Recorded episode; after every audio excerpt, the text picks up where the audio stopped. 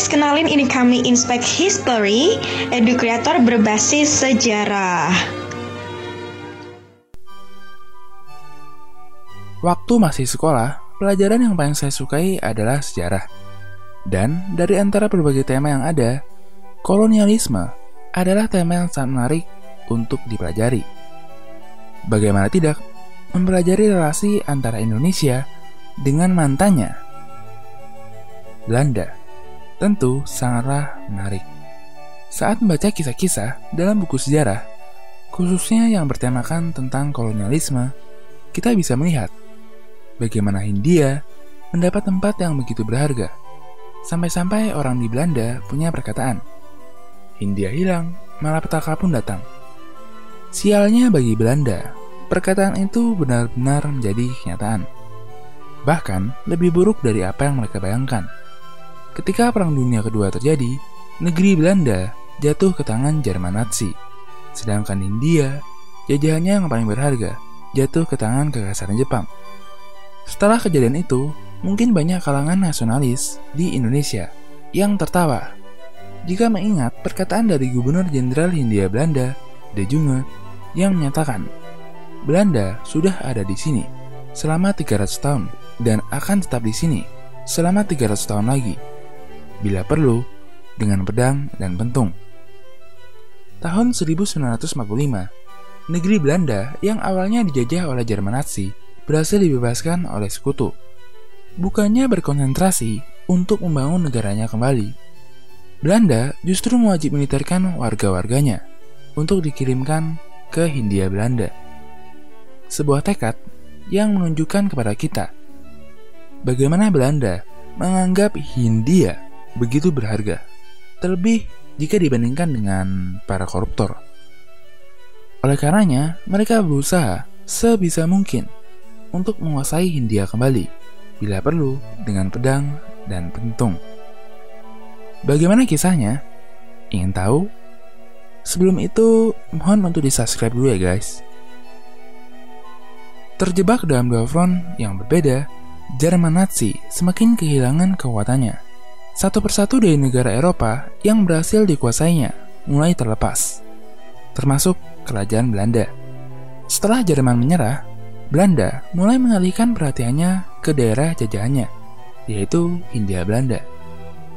Pemikiran seperti ini sebenarnya tidak mengherankan, karena sekutu telah mencapai kesepakatan di mana setiap koloni Eropa yang berhasil direbut oleh Kekaisaran Jepang akan dikembalikan ke pemilik awalnya masing-masing. Menyerahnya Jepang dalam Perang Dunia Kedua membuat pasukan sekutu berkonsentrasi untuk mengamankan wilayahnya wilayah Malaysia, Singapura, Brunei, dan sebagainya kembali dikuasai oleh Inggris, sedangkan wilayah Filipina kembali dikuasai oleh Amerika Serikat. Pada dasarnya, Belanda juga ingin melakukan hal yang sama. Namun, hal itu terhalang oleh jumlah pasukannya yang sangat sedikit. Hal ini terjadi karena banyak tentaranya masih ditahan dalam kamp tawanan Jepang di Hindia. Dalam buku Jenderal Spur yang diterbitkan oleh Kompas, Sekutu sebenarnya sempat menanyakan kondisi Hindia kepada Belanda. Belanda dengan yakin menjawabnya bahwa kedatangan mereka akan disambut secara hangat oleh masyarakat di Hindia. Oleh karenanya, pasukan sekutu bersama dengan organisasi Nika mulai pergi menuju Hindia. Namun, di luar dugaan, kondisi Hindia ternyata jauh dari kata kondusif. Terlebih jika dibandingkan dengan apa yang para petinggi Belanda sering sampaikan. Mereka justru sering menjumpai kelompok bersenjata dari kaum republik yang menunjukkan sikap anti-imperialisme dan kaum penjajah.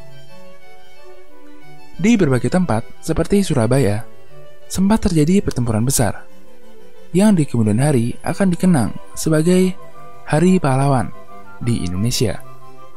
Bagi pasukan sekutu, kejadian seperti ini tentu sangat disayangkan. Mereka tidak menyangka bahwa salah satu perwiranya, Brigjen Malabi, harus menjadi salah satu korbannya.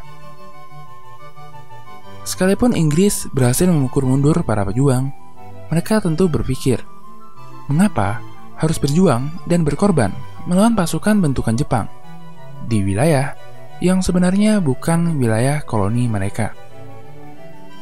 Hal ini jauh berbeda dengan kedatangan pasukan sekutu ke bekas-bekas wilayah jajahan lainnya yang berlangsung dengan relatif aman. Namun, sekalipun menghadapi beragam kesulitan, pasukan sekutu tetap berdatangan ke Hindia untuk mengamankan berbagai wilayah jajahan Belanda serta membebaskan tahanan-tahanan yang ditahan oleh Jepang di Hindia. Setelah menghadapi berbagai perlawanan dari kaum republik, para perwira militer Inggris akhirnya memutuskan untuk bersikap lebih pasif.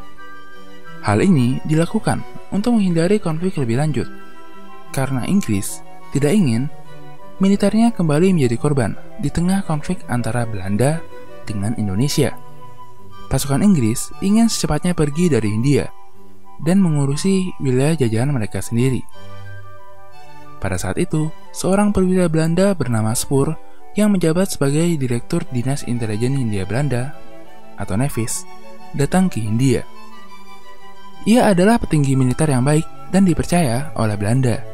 Di kemudian hari, ia akan menjadi panglima tertinggi dari tentara Belanda di India, sekaligus rival utama dari Jenderal Besar Sudirman.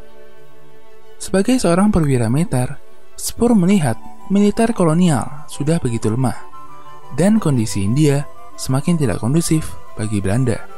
Ia juga melihat bagaimana militer Inggris tidak dapat diandalkan untuk menertibkan dan mengembalikan India kepada Belanda.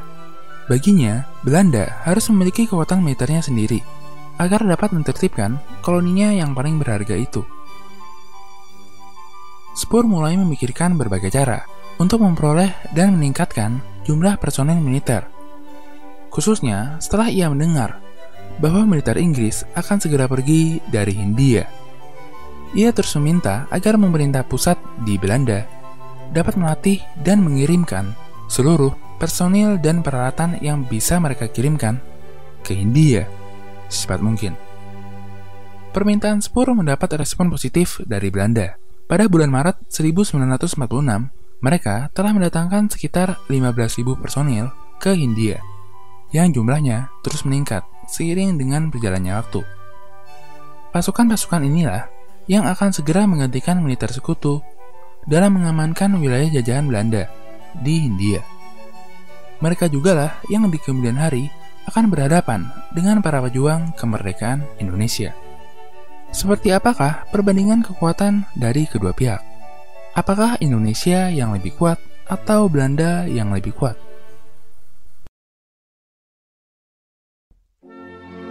Hai, bantu kami dalam memproduksi lebih banyak konten sejarah dengan mengklik tombol subscribe. Dan jangan ragu untuk memberikan saran, komentar, atau pertanyaan. Terima kasih.